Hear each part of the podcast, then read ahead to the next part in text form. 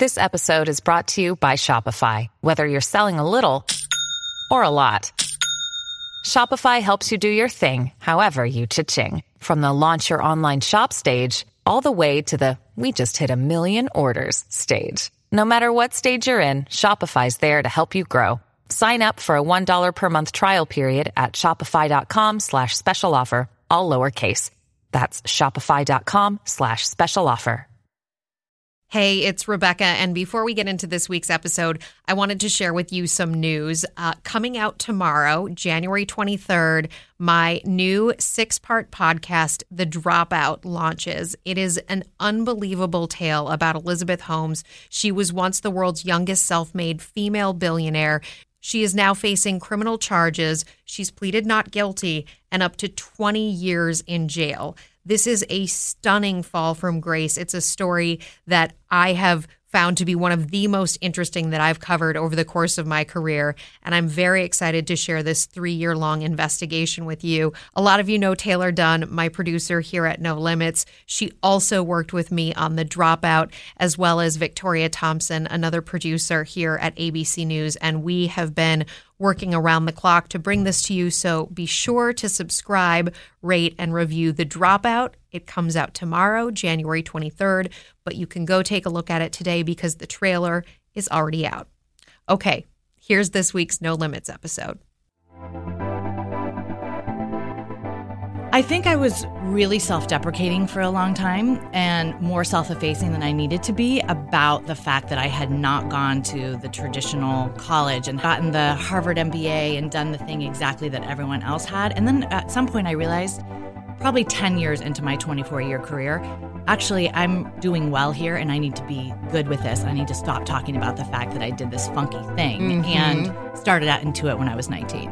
I cannot let this be a thing for me. I have Mm. to let my work stand for itself. From ABC, it's No Limits. I'm Rebecca Jarvis, and each week we're talking to the most bold and influential women playing at the top of their game, trying to demystify success and what it really takes to get there, and all the trade offs. Whether you're looking for answers or you just want to hear a good story, you're in the right place. On today's episode, you're about to meet Shannon Brayton. She is the Chief Marketing Officer of LinkedIn and one of the top chief marketing officers in the country. She grew up in Silicon Valley and decided after her first internship at Intuit that she didn't want to go back to college in the traditional sense. Instead, she kept working and going to night school. And in her early 20s, she was riding the wave of the early internet success from Yahoo to eBay and eventually found herself dealing with the realities of the dot com burst. Shannon had a front row seat to all of this, and she's been navigating the tech world now for more than 20 years. In this episode, she shares some of the best tips and lessons that she's learned, sometimes the hard way, as she's gone from those early internships now to the C suite. And of course, she gives us tips on how to amplify that LinkedIn profile so that employers will find you so that you can find the best jobs and the best opportunities. Here's Shannon Brayton. Shannon Brayton, welcome to No Limits. Thank you so much for having me. I'm so happy to have you here. And for our listeners, Shannon and I go way back. I have to say, there were a lot of people out in Silicon Valley that you get to know over the years covering technology as a business correspondent.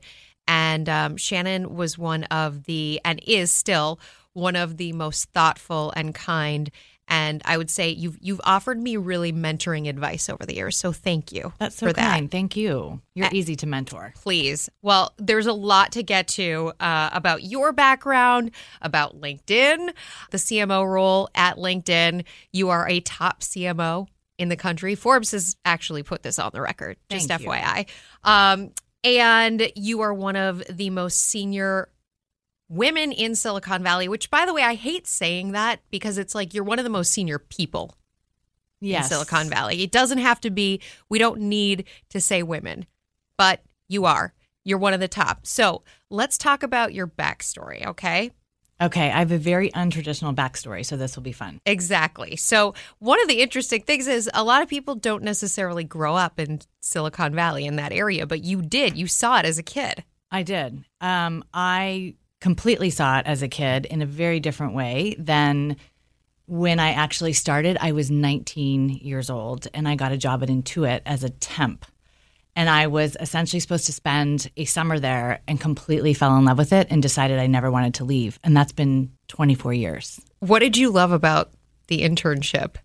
Well, it really wasn't an internship. I was making $28,000 a year, which I thought was incredible. Yes. I was an assistant to somebody and I was in charge of planning events. And I thought it was the most fun thing ever that I got to plan parties and make a little money on the side. I also learned how to do email for the first time. what year was this? This was 1994, September 1994. And I had a cell phone, which was really cool. That was a really new thing. I'm sure then. everybody around you thought that was really cool too. All my friends couldn't believe, oh my God, you have a cell phone for work? I mean, it was like, wow. That's very Wall Street of you. It was very Wall Street to me, even though I didn't really know it at the time. I was obviously under 21, so I was not able to drink at the company Christmas party. and it was one of those classic stories where, ironically, because Microsoft has since acquired LinkedIn over the last two years, but Microsoft tried to buy Intuit while I was there.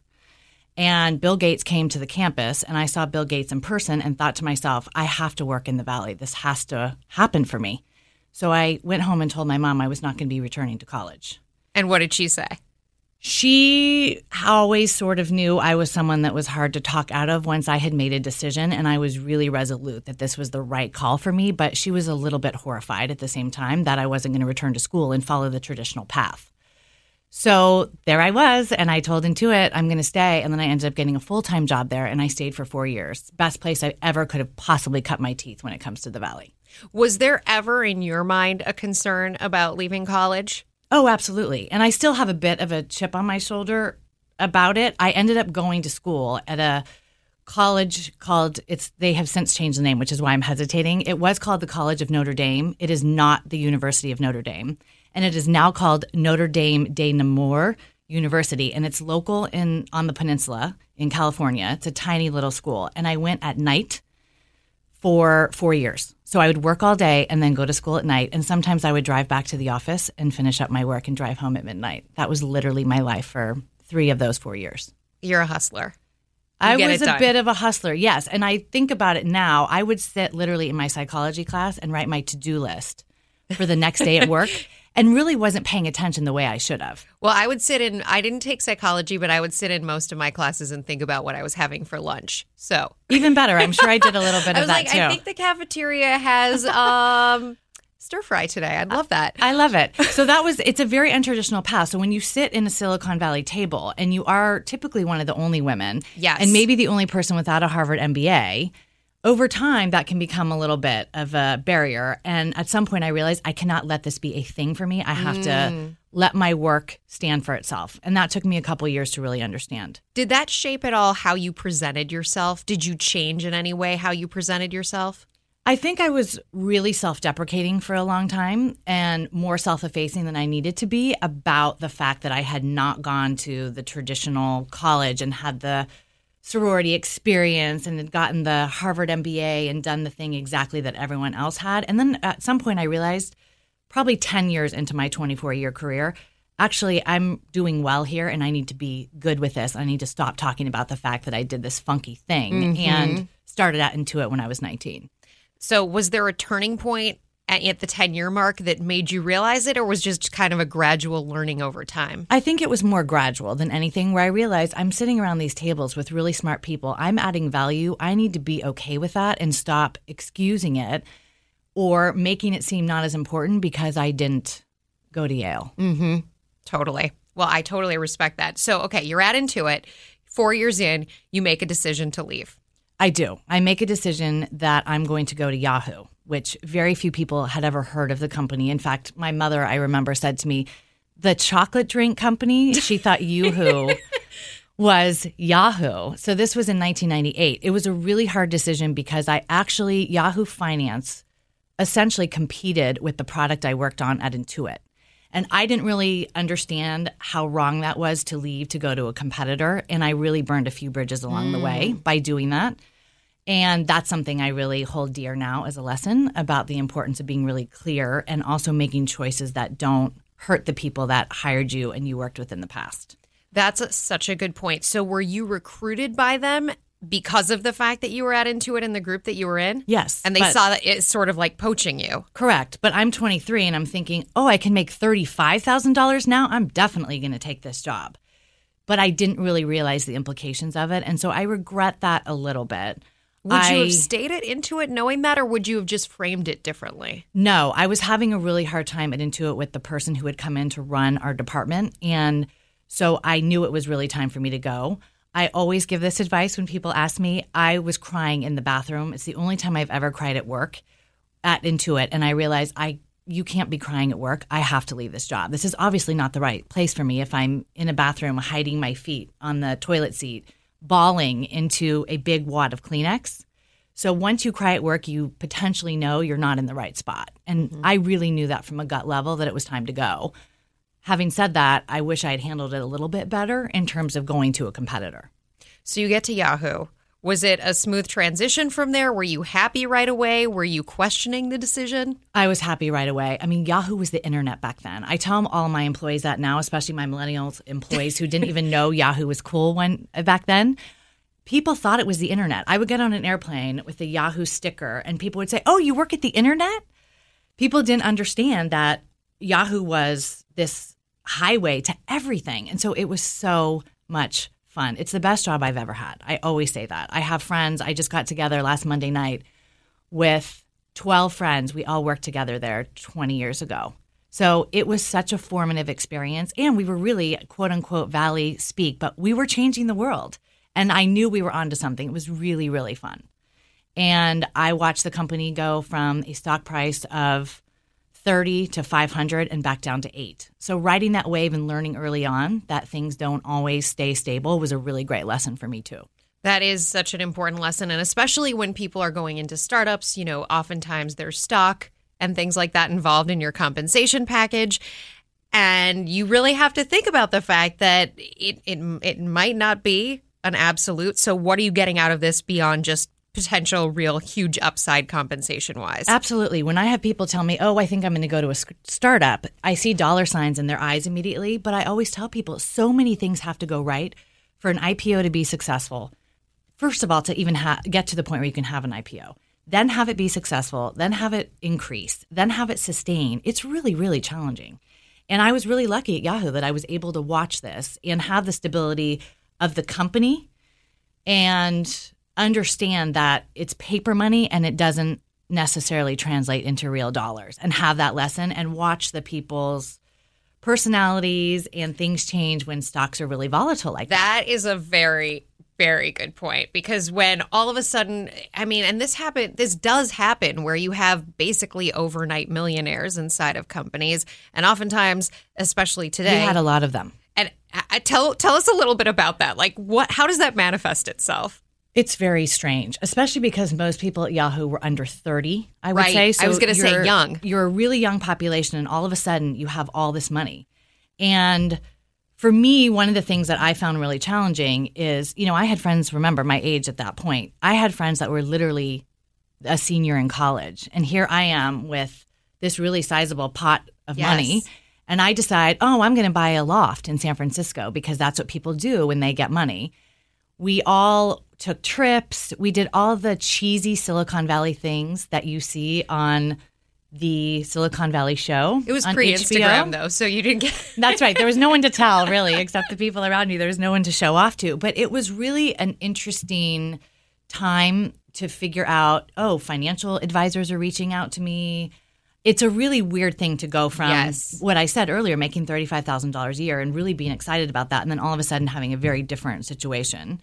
And just having the bill come and nobody reaches for it because they assume you're going to pay. So that was a big adjustment for me, especially having grown up not really having a lot of money. and in a social situation in particular. So you mentioned your other friends outside of the world of Silicon Valley, they're still in college. They're looking to you for this. Absolutely. And here I am with my cell phone and my Seven Habits of Highly Effective People book that I'm reading, and I have a loft. I mean, it was really a weird, weird time, but it was really important to me that I always remained humble while I was going along the journey. Now, of course, there were some heady moments as well. You know, you're sitting at a table with a couple of billionaires pretty often. And there were some heady times for sure, H E A D Y.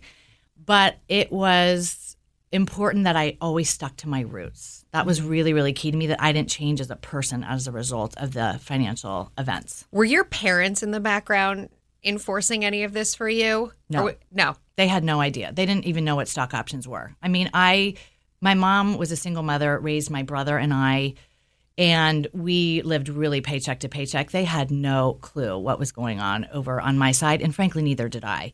And that loft that I bought, I got a ton of advice not to do it, and I did it anyway. And of course, the market tanked in 2001 when the dot com first bust happened, and I couldn't pay for the loft, and I had to sell it at a loss. So I was really arrogant as well about not getting a lot of advice from people and just thinking, oh no, this is a really cool loft. I've got to go buy it. It was a really tough lesson. That is incredible. I'm glad you shared that with us. Okay, so 2001, bubble bursts. You're selling your loft. What's going through your head professionally at this time? Do you think, oh, Silicon Valley is dead, or oh, there's another company out there that's going to be my next opportunity?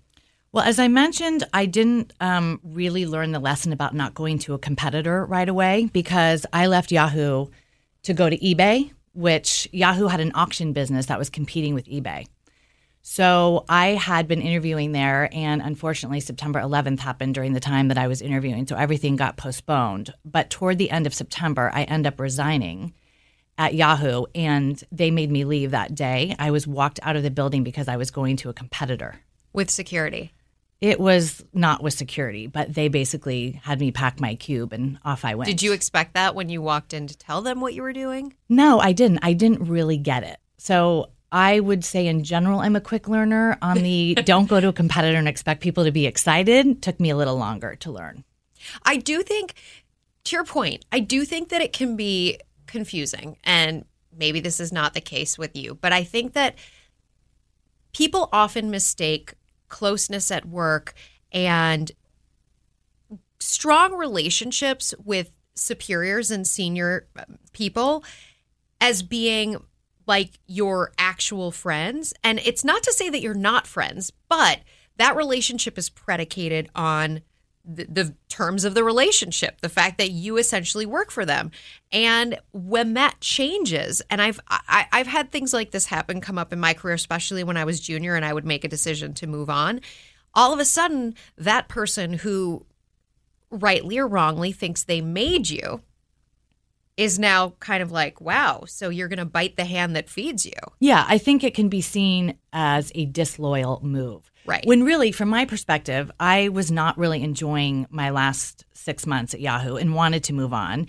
And I had more earning potential going to eBay. So I made this calculation, but I did not take into account I'm really going to alienate a few people along the way. Or does it really matter? And of course, what I've come to learn Yeah. is how important it is not to burn bridges over time. Yes. But sometimes it takes a little longer to learn the lesson. Well, I agree with you about not burning bridges, but at the same time, if the major value in someone's mind Yeah. about you is your loyalty, you you have to be loyal to yourself as well. And, I, I'm not saying to be flagrant with it and to just say, well, throw caution to the wind, I'm going to move around, but I also think that there's sort of the opposite side of things which you don't suffer from or did not suffer from, but there is that opposite side of I'm so beholden to this, I can never perceive or contemplate or pursue anything outside. Yes, and that is not the right calculus either. The interesting thing is, I see men make a much more hard charging decision to just go for it, and it really doesn't Yep. matter. Where women are much more careful and oh, I shouldn't be doing this, etc. So yes, there's a bit of a double standard there in what I said too. But I get it. I mean, look, I I think it it can play out both ways. Yeah. Both things can be both harmful or positive. And I also think that when you look back in retrospect, you say, look, I would have changed it. I would have done a few things differently, but that doesn't mean that you would have stayed at Intuit for the rest of your life. Yes, exactly. You eventually ended up at LinkedIn, but in between eBay and LinkedIn, there's OpenTable. I did go to OpenTable for two years. Yep. And eh, any thoughts on that? I mean, that was one of your shorter stints, I guess. It is the shortest stint I've had. It was only two years, and I loved every minute of that job. It was absolutely wonderful. At eBay, I'd, I'd had a team of about 100 people, had had a very intense job there. And I went to OpenTable and took an individual contributor role and didn't have anybody on my team. And You were really, running comms for them. I was running comms and investor relations, yes, prior to the IPO. So I went to OpenTable really so that I could get the IPO experience. But it was a bit of an ego hit too to go from a vice president at a public company with a big team to an individual contributor role where I was labeled a senior director and had a budget, you know, a tenth of the size that I had had at eBay, probably even more. So it was a big thing I really had to process in my mind. Is this the right thing for me to do from a career perspective? And is this really about your ego or is this about what kind of experience you can go get? So it was a shorter stint. I got married during that time. I also had a baby during that time. And when I came back from maternity leave, I realized I had another eBay like idea in my head about what I wanted to go build. And so that's how I ended up at LinkedIn. I want to go there in one second, but th- this point that you just made, I think, is a very valuable one about the trade because usually when you're switching jobs, especially as you get more senior, it's not as clear cut. You're not necessarily going to another place where everything at that other place appears to be better Right. than Absolutely. your prior. I mean, for the most part throughout the career, there's always going to be trade offs when you make these moves.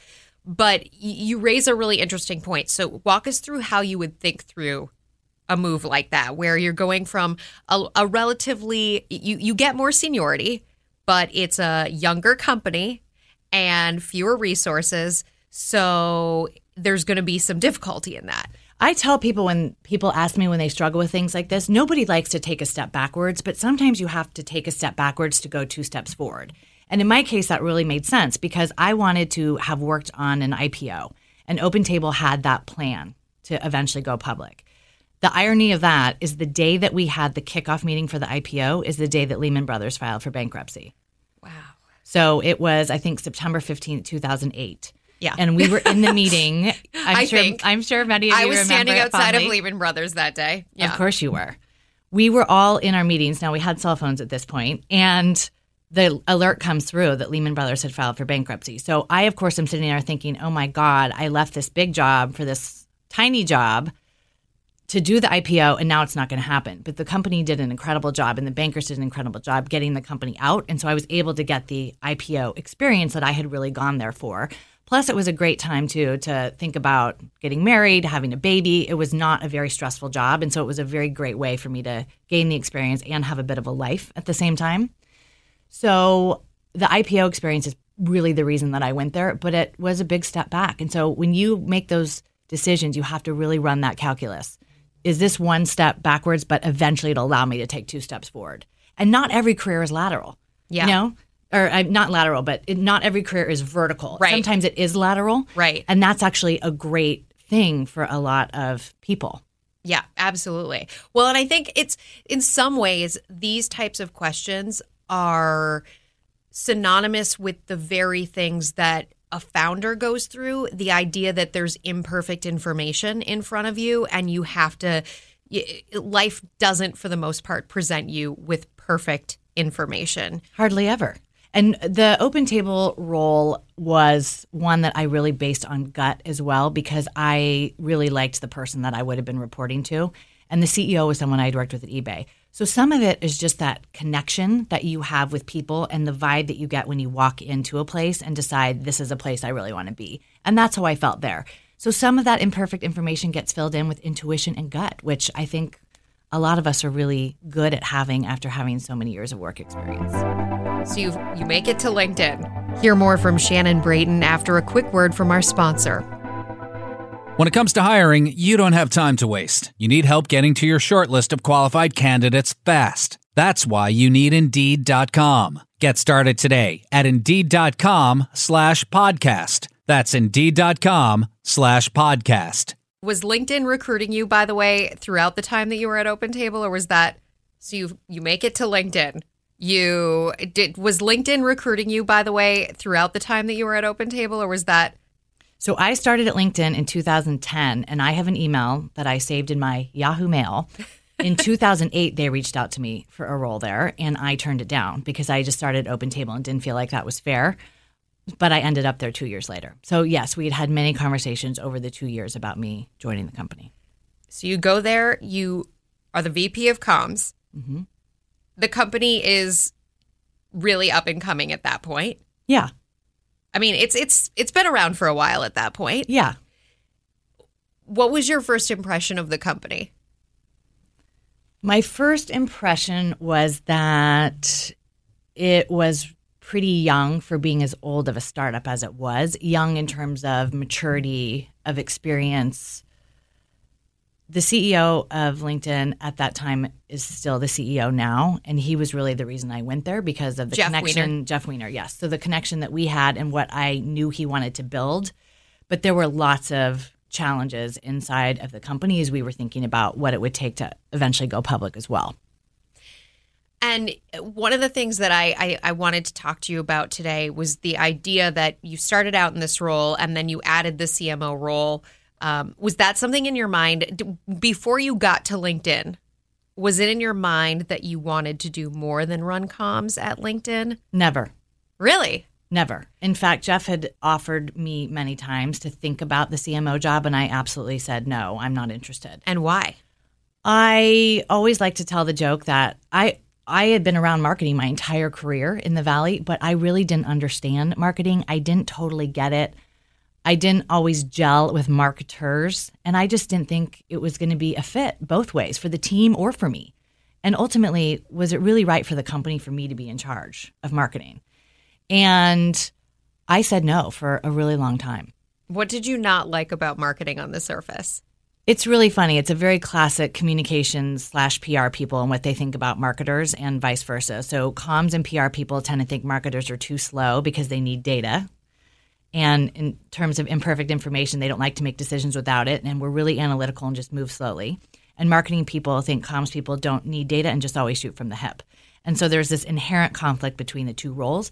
That was one of my other concerns was how am I going to bridge the divide between these two teams and how am I ever going to be seen as a marketer since everyone here knows me as a comms person.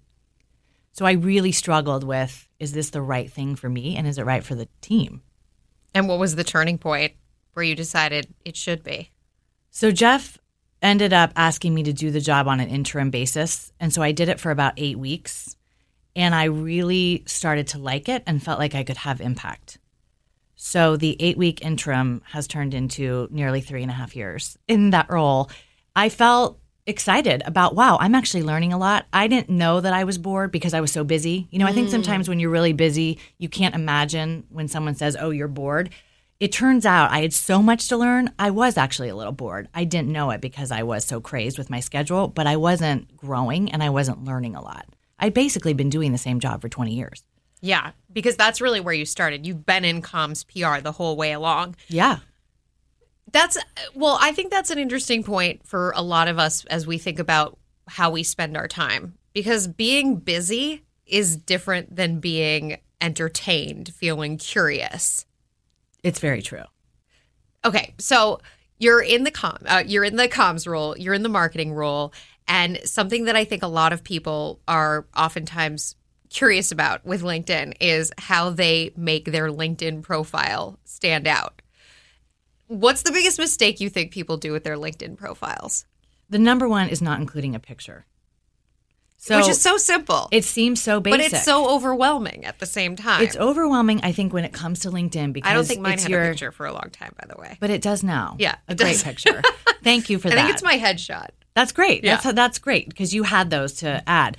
But the amount of people that will say to me, "Well, I haven't had a picture yet done for LinkedIn because I need to lose 10 pounds or I had to have my makeup done or I needed my, a better haircut or people have all kinds of excuses because it's tied to your professional career. Yes. We're on Facebook you put a picture of you and your dog and you're off to the races. So I think people put a lot more thought and effort into what their LinkedIn picture should be and then they don't end up putting one at all. And we know that profiles and your whole experience on LinkedIn is a million times better when you actually have a face associated with it.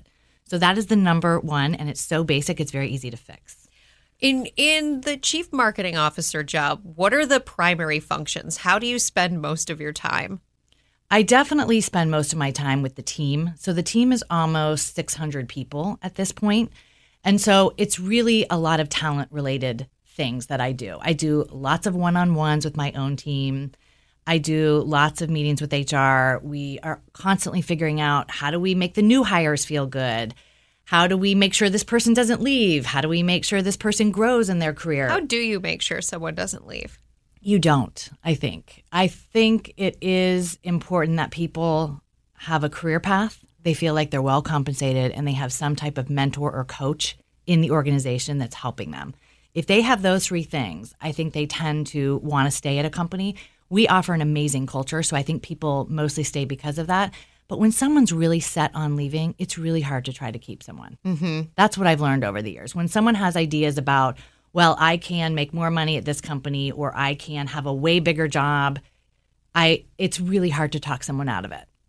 And when you think about hiring, because you oversee and manage so many people, and especially it's an interesting i'm thinking about this in the context of linkedin because linkedin you know people see your pedigree. They see your skills. They see your experience. They see who you know. Exact who you know. And that's an interesting component too because who you know is a little in my opinion it's a little bit different than what you've done and what you've experienced. It might be indicative more especially your connections of who that person is. Absolutely. How do you where does it break for you in your mind between experience versus finding the right fit, culture, loyalty, looking for those things like integrity in a, in, a, in another person.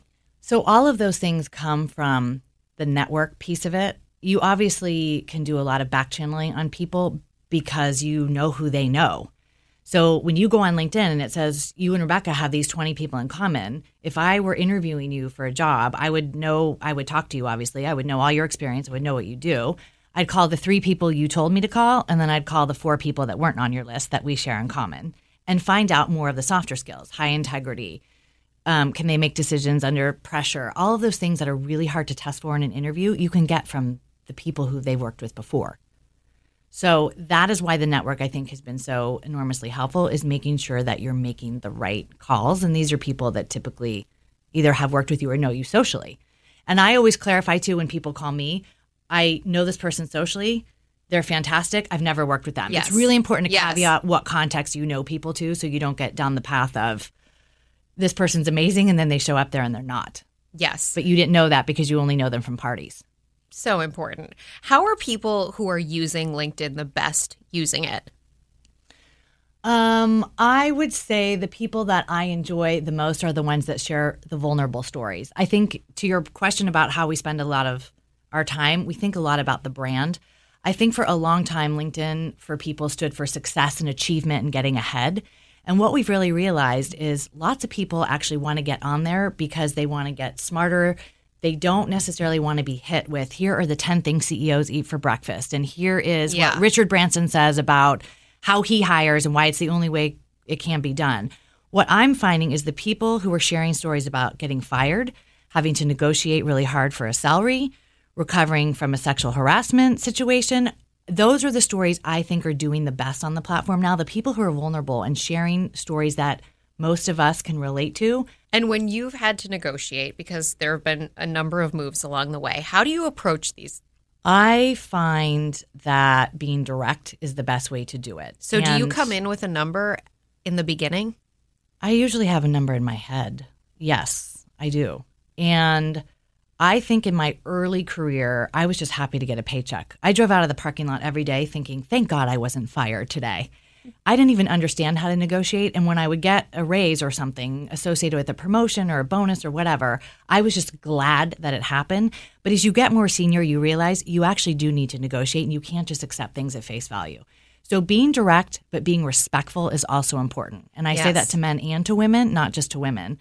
The one thing I used to do very, very poorly when I first decided I needed to become a negotiator was I filled the space with lots and lots of words about why I thought I needed more money. Instead of just saying, so this is my market value, this is what I'm hoping to make, and I would love to talk to you about why you don't think that's appropriate or why you think it is appropriate, depending on the context. So being really direct but making sure you're respectful along the way and not being demanding also is important. Not because that's what women shouldn't do, but because I think it leaves people with a bad taste in their mouth about the conversation. Yes. Which there's so much nuance here. I mean, I think once you're in the room, it, it can always change. But the idea of putting a period on it, I'm not good at that, or I work to be better at that every day. And I think in particular in negotiations, that's really key. Go in with your, you know, three or four primary points, And then be quiet. compensation role, and a few reasons why you've earned that and what you're helping the company do, and then stop. That's right. So what do you do if you're basically confronted with you're you're crazy. This isn't, you know, what you're asking for is way out of whack with where the market is right now or what we can do. This is where I think it's really important to have data. So when I talked about market value, you can't go into that conversation having no idea how you compare to other people in your field. You have to have some idea. We use something at LinkedIn called Radford data to tell you what your benchmark is, but really it's having the story clear in your mind about what your market value really is because of what you know from other sources. It can't just be, oh, I think I should make X. Of course. Never use your personal life or your personal situation as the reason that someone should be paying you something. Absolutely. The entire reason that you're you're every part of that negotiation fo- should focus on the value that you're bringing to the organization. Absolutely. And a lot of time it's it's retroactive. You're saying, look at all the things that I've done and here's the value I'm going to provide going forward. I had this conversation with Barbara Corcoran, and she said that in her experience, women usually did think of it retroactively, whereas the men who walked into the office would be like, I'm going to do all of this for you. Fascinating. I- I- think I the balance was is actually really- yeah. great. I think Yeah. when you're negotiating, it's important to talk about what you have done, but also what you plan to do in the future and the and the forward looking value should be all put together into the number. Yes. Okay, so you look back on your career. You have been in so many places in Silicon Valley in important companies with names that we know. What's been the toughest lesson along the way? I think I was raised by a single mother who worked really hard, and I just assumed all women worked.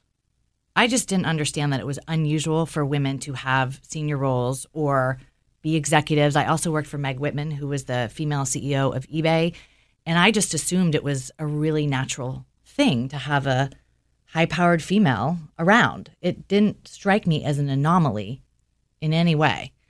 And one of the toughest lessons as I've gone over the last probably 12 years is realizing actually how unusual it is and how women are held to a higher standard than men.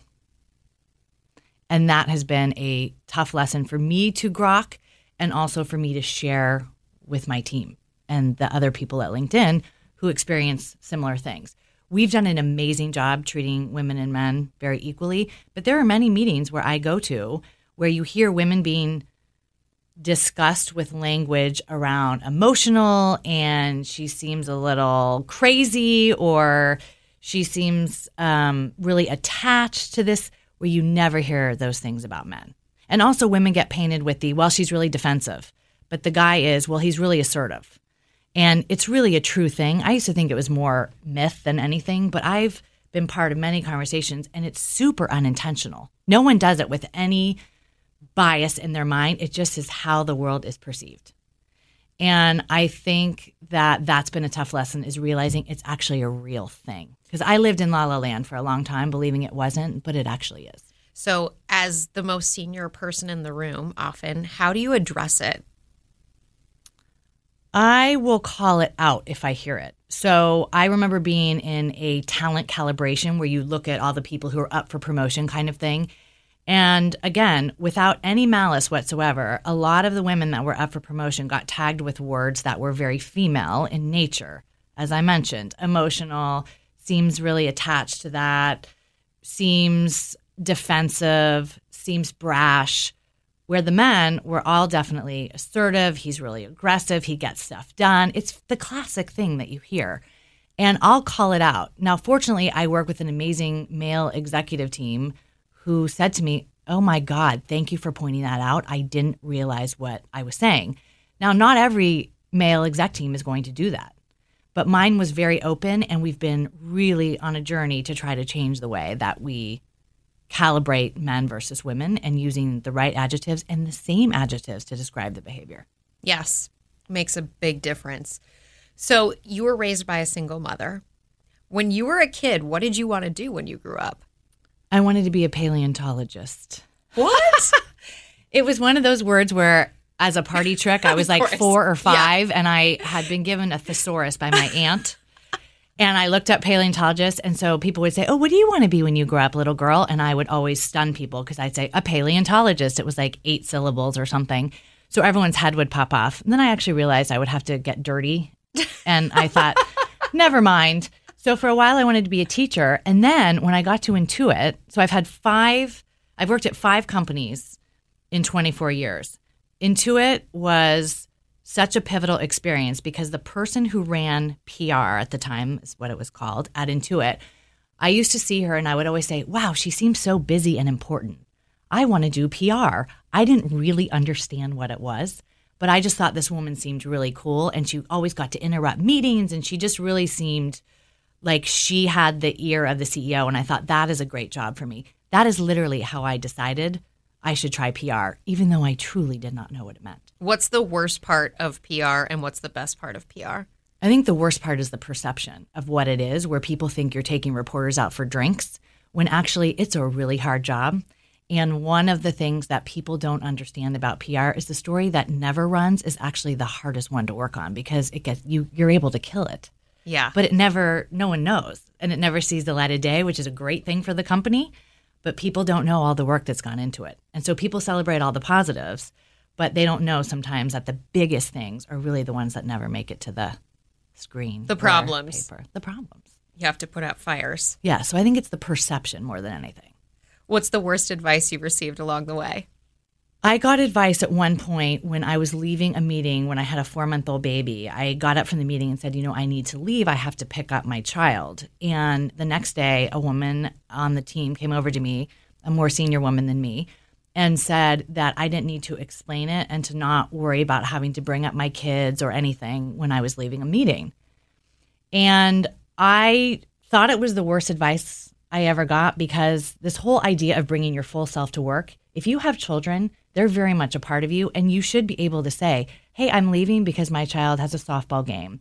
My child has a doctor's appointment. I really encourage my team to be as honest as possible about whatever is causing them Men to and women. men and women, absolutely, to leave a meeting or miss a trip or whatever it is. And I think it's really important that you don't hide parts of yourself that are key to you, like your children. So I thought it was bad advice, and I've done the opposite when it comes to explaining where I am and what I'm doing. And I encourage my team to do the same. Did you immediately think it was bad advice or did it take time? No, initially I was embarrassed. I thought I had done something wrong by talking about my child and thought, oh, well, that wasn't a very professional, mature thing to do. And then over time, I realized that's actually the worst advice I ever got for that exact reason that people should be encouraged to bring their full selves to work. I think that's changed too. I don't know. I, I feel like when I started, it was a, I mean, I started in, um, so 2003, I graduated from college. At that time, it didn't, the world didn't feel as open. Um, it didn't seem like the work world was as open to people's personal lives as it is today. And maybe part of that is because work is so pervasive because we have our phones and everything is 24 7 now. But I even remember, I think it was probably my mom at the time who would say to me, you know, don't talk about boyfriends at work or, you know, the fact that you are, you are not in a relationship, just work make sure that they see you as their colleague, not sort of the little girl in the office. I that advice is actually great. Um, I think there are definitely lines that you don't want to necessarily cross with your colleagues, and I think the millennial generation is a lot less hesitant about doing that. I am sometimes surprised at the stuff that gets discussed at the office. But I do think when it's children who are such a key part of you and you do have compromises to your schedule because of them, that it's perfectly okay. And by the way, if you're if you don't have kids and you're a yoga fanatic and you refuse to miss your 5 p.m. yoga class every day because it keeps you sane and healthy and whatever you need, you also need to be able to communicate that. So I always tell people pick the non-negotiables for you and really stick to them, but be honest about what they are because that allows the people around you to feel more comfortable too. And I know stories about women who used to leave their jacket on their door when they would leave so that people thought they were still there, but really they were at their child's parent teacher conference. Mm-hmm. Now I really encourage people to tell me, oh, I have a parent teacher conference. I have to miss the meeting. Okay, great. I want people to feel like they can do that. I used to leave my computer screen on if I needed Right. to leave So- the office. That's right. The 2003 version of the coat on the door. Yeah. Shannon, thank you so much. This was great. Thank you so much for having me. Oh, and by the way, people can find you on LinkedIn, right? They can find me on LinkedIn. I am Shannon Brayton, and I have lots of tips about how to make your profile awesome. Thank you. Thank you. All right, it is the end of the interview, which means it's time for our No Limits Entrepreneur of the Week, where we feature one of you, our amazing listeners, who's building something of your own. And this week's No Limits Entrepreneur is Tracy Trellis. She's the founder and CEO of Trellis Beauty, and she was nominated by listener Melinda Jackson. Here's Tracy to tell you more. Hi, I'm Tracy Trellis, founder and CEO of Trellis Beauty, simply a place to shop clean beauty, where we weed out the bad stuff so you can have fun shopping for the good stuff. I'm originally from New Jersey, but I live in Raleigh, North Carolina, and I saw the need for a better shopping experience in the clean beauty space. So I decided to launch the city's very first clean beauty retail boutique, but I didn't stop there because I just launched the country's very first Skin Owl Beauty Steam Bar. I think the one thing as an entrepreneur that I had to overcome was the fear of finances, thinking that I didn't have enough money to start my business. Well, I started Trellis Beauty online with seven brands using the resources and the finances that I had at the time. And now here we are in our first brick and mortar location, about to celebrate one year in business, and we are thriving with close to 30 clean beauty brands. So I know if I can get scrappy and figure it out, you can too. Congrats, Tracy. I wish you and Trellis Beauty continued success. Remember, you can head on over to my Instagram at Rebecca Jarvis to hear more from Tracy and how she created her company. And don't forget, if you or someone you know should be featured here on No Limits as the Entrepreneur of the Week, or if you have career questions, send those to me at no limits with RJ podcast at gmail.com. Finally, before the final shout out, just a reminder if you're still with us and still listening, head on over to The Dropout, my latest podcast. Check it out. It is the story of Elizabeth Holmes. It is a doozy. And if you're listening to No Limits already, I'm fairly certain you're going to really be into this story. So it's called The Dropout. First episode tomorrow, Jan 23, but you can find it today. The trailer is out. Finally, finally, a shout out to our awesome team here that helps make this happen every week. My producer, Taylor Dunn, editor, Brittany Martinez, research assistant, Lane Wynn, and the ABC radio team, Elizabeth Russo, Josh Cohan, Andrew Kelb, and Steve Jones. Hey, I'm Andy Mitchell, a New York Times bestselling author. And I'm Sabrina Kohlberg, a morning television producer. We're moms of toddlers and best friends of 20 years. And we both love to talk about being parents, yes, but also pop culture. So we're combining our two interests by talking to celebrities, writers, and fellow scholars of TV and movies Cinema, really. about what we all can learn from the fictional moms we love to watch. From ABC Audio and Good Morning America, Pop Culture Moms is out now wherever you listen to podcasts.